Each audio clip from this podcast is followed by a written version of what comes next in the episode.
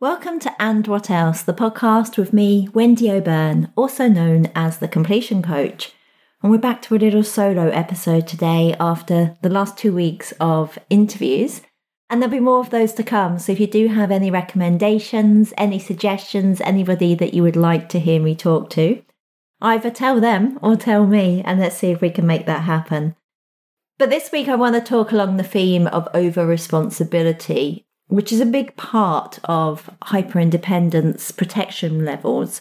Quite often having this innate need and drive to try to control all avenues, all aspects for you, for other people, in the hope that if you take on that responsibility, try to make things good for other people, try to make sure nobody ever has a bad time or has to struggle, that in some way you will prevent anything bad happening or that you can make things safe for you, even though it has never worked out that way, even though what it is promising, this internal promise we seem to have found for ourselves that if we can just control everything, it will be okay, hasn't worked out today. It hasn't reduced your anxiety.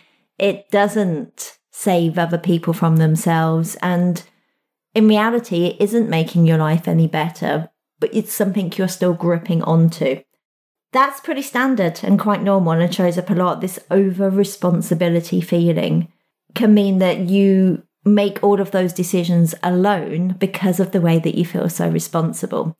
And that episode about lonely versus alone got me the most responses I've ever had to this very new podcast. Let's not make out that I've had hundreds of episodes, but it caused a lot of feedback, a lot of DMs, a lot of conversations, and some emails from people who really opened up to me about what that meant to them and how the penny suddenly dropped with them as to how that shows up in their own life.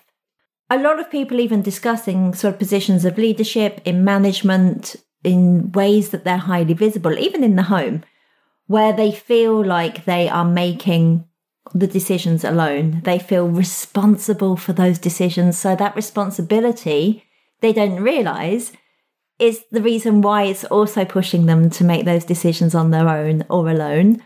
It's so that they can hold full responsibility. They can say, if it goes wrong, it's on me, and it removes responsibility from other people. There's so much within this. It's so complex and it shows up in so many different ways, but it causes overwhelm. It drives people to work through action, and it drives that fear of taking time off. It's creating burnout, putting people into survival mode all of the time. And then people feel like they're a survivor. And at one point, I know somebody described me as that. Somebody's mum actually said something about me and they said, oh, she's a survivor. And I remember feeling so bloody proud that somebody had noticed. But actually, I don't want to be noticed as a survivor. I'm not a survivor. I'm somebody back into thriving mode. I don't want somebody to see me as somebody in survival mode, somebody that will battle through, somebody that will survive. Not anymore, thank you. But once upon a time, I remember feeling recognised in that statement. A lot of this comes in as well with that perfectionist arm, trying to get it right, but more than that, trying to appear perfect, trying to appear to have no problems, trying to appear to have it all sorted, trying to appear good in public. Don't let people see anything other than that is a part of perfectionism we don't always think about. We think people sometimes just have perfectionism in the work they do or in the projects they're doing or even in the way the house looks. But they rarely think about how somebody is trying to mask themselves to appear perfect and how fucking exhausting that is. Having tight control over everything is also really, really exhausting. It is driving constant action because if you drop the ball, then what? Which is creating an inability to rest. It's always busy, always working. Something needs to be done. There's always more. And that's kind of been glorified regardless. You know, people have seen productive, ambitious, achieving, got their shit together people as pretty good. Superwomen, supermen, they can do anything. Give it to them. Without realizing that that's coming from quite a wounded area. And it's driving you to be so far removed from who you are and who you want to be in the pursuit of of trying to change your world, but by never changing your behavior. But what you're really craving is some kind of safety, some kind of regulation, as we hear about it in the nervous system. You're looking to feel safe. And the only way you can do that is by trying to micromanage and control life to the smallest degree to try to make sure that nothing can come along to rock that, whilst continuously functioning through high functioning anxiety. Too many functionings in that sentence, but continuously operating from high functioning anxiety. And actually, a lot of those traits are seen as positive traits. You're on time, you get things done, you pay the bill, you're ambitious, you can do things, you can handle people's problems, you're a multitasker, you know everything. You know, none of these things. You've always got a smile on your face. You're always capable. You're always ready to say yes. You'll never let people down. You know, a lot of those are definitely seen externally as positive traits. Being able to do the job of 3 people. That's brilliant for somebody. It's not brilliant for you. But what it's doing is just, it's a false regulation. You think this is soothing your soul. You think this is soothing your emotions. You think this is keeping control of things. But actually, it's not that soothing. It's not that soothing. It's tiring. It's burnout. It's overwhelm. It's all of those things. But once you've got so used to that, you start to think that's how you regulate yourself. So getting out of the mind and into the body is something that you've really practiced not doing. You want to overthink it. You want to try to find a logical solution. You want to be off there getting your own data and coming back with all of these things and ideas and solutions. But a lot of these people can't feel their feelings and have disassociated from the body mind, as such, as I'm going to call it, which is also the truth of the nervous system, the real regulation, not the mental regulation as such, but the body regulation. It's at the expense of your own energy. And so really learning that that comes from a really wounded masculine energy at some point or another. It worked for you once and you've decided it's going to save the day for you forevermore. And it's just starting to understand that you can't continuously fear your own feminine energy. And I'm not talking just to women here. I'm talking to everybody, because we have this balance of masculine and feminine energy within us. And for the purpose of this, how I want you to picture it, think of the masculine energy in the mind, the thinking, the logical, the going out, solution finding, do, take action, action, action, control, hold it tightly, fight, survive, you know, danger. It's all in that area. And this feminine energy, for your mind's eye, for this picture we're creating, is the body. Is the softness, is the opening up, is the feeling, is the resting, is the listening to the wisdom of that body. It's allowing yourself to receive, to open up your heart instead of having it so fiercely guarded and shut down.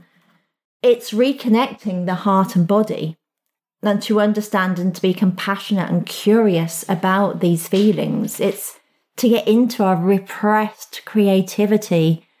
That creativity gets so repressed by the mind and trying to logical think, overthink everything, that our creativity, our pleasure, our exploration of slowing down. We can't intellectualize our feelings.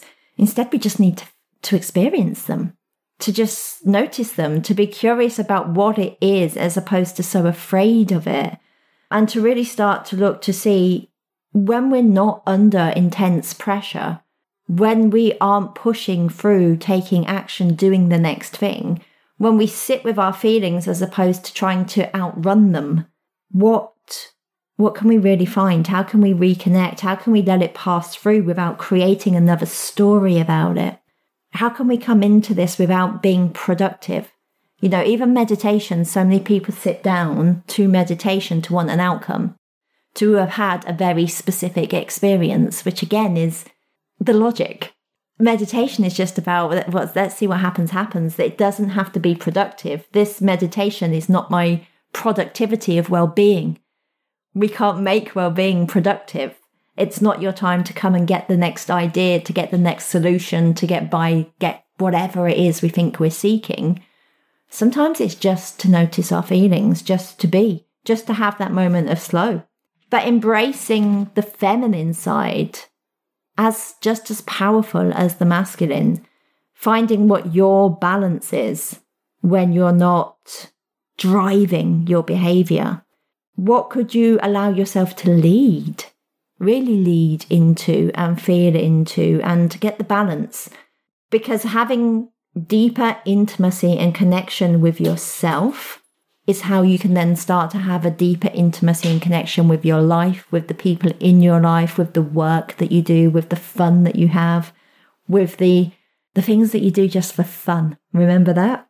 Making no stories, being more curious, having that pleasure path, unraveling and allowing and just reconnecting with yourself so that you're in your fullness, because we want that logical, we want that mind, we want all of the good stuff that comes with a healthy masculine energy.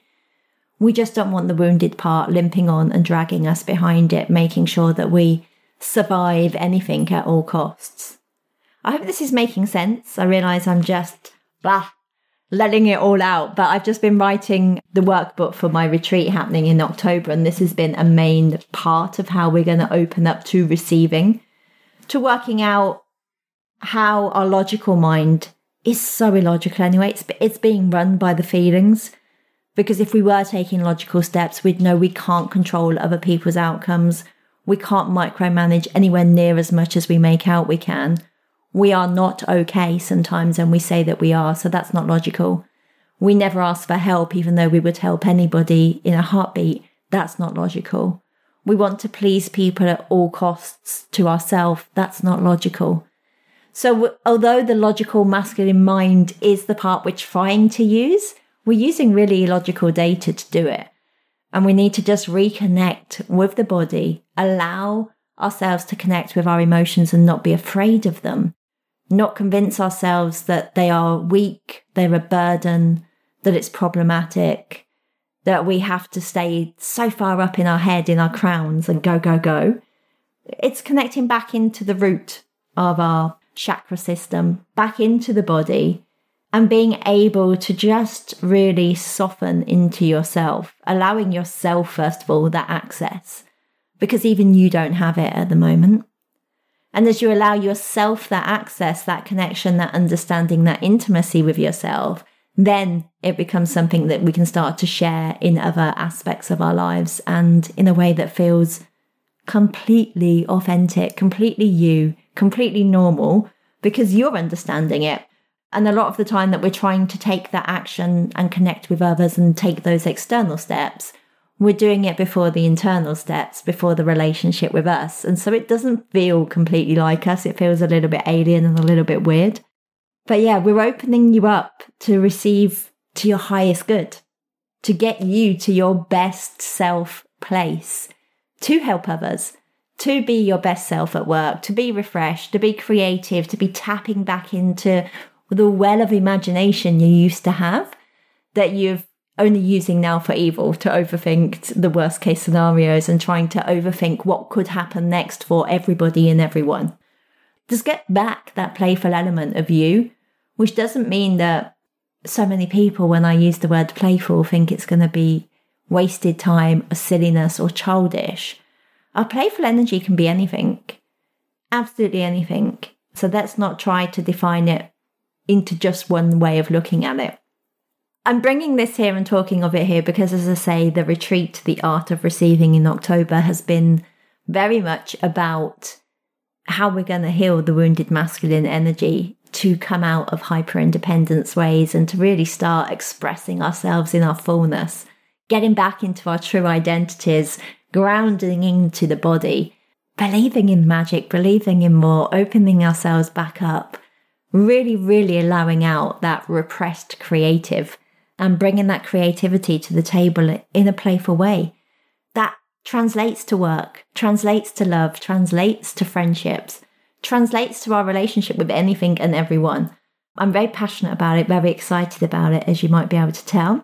And the group coaching that's going to start straight after the retreat in October and see us through till the end of January is going to have elements of this to it. So this is what we're going to be looking at for anybody and everybody that feels stuck in their ways of control, responsibility, perfectionism, getting things done, doing that very hyper-independent energy.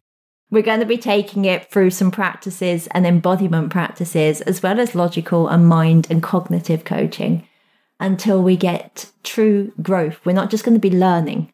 We're going to be doing and being completely in our bodies, tapping into energies so that you can see how you balance them yourself. Because everybody's sums are different. There's not one way. It's not to be 50-50 in this energy. It's to get the right alchemy and balance for you. We're also going to be doing part of it in person in London, which I'm really excited for. It's a maximum of 10 people. You may have heard about it on my newsletter or seen it on Instagram, but I wanted to drop some sort of confirmation here and talk about it as well, because I am really, really passionate about the fact that we don't just set ourselves goals that bypass our growth, that we don't just get into accountability and productivity yet again in a sneaky way of making it look like self-development, but that we truly look at how this is presenting itself in our real lives, what this is creating, what's good, what's not helpful, what's to our benefit, what's to our detriment, where we need to reconnect back into the body, where we need to build our emotional agility, where we need to really reconnect ourselves to get that balance right. And then how we're going to follow through differently. We're going to put it into practice. We're going to start to find our own routines, ways of being, so that we have true growth and that you feel it and experience it in your very, very real lives. If you are interested and want more information, give me an email, wendy@thecompletioncoach.co.uk, or drop me a DM at thecompletioncoach on Instagram. And I would look forward to having a chat with you. As always, thank you for listening. If you think this could benefit somebody you know, please forward it on. If you feel like you'd like to give us a review, it all helps. So please do drop any feedback on the apps that you listen on. And once again, thank you for listening.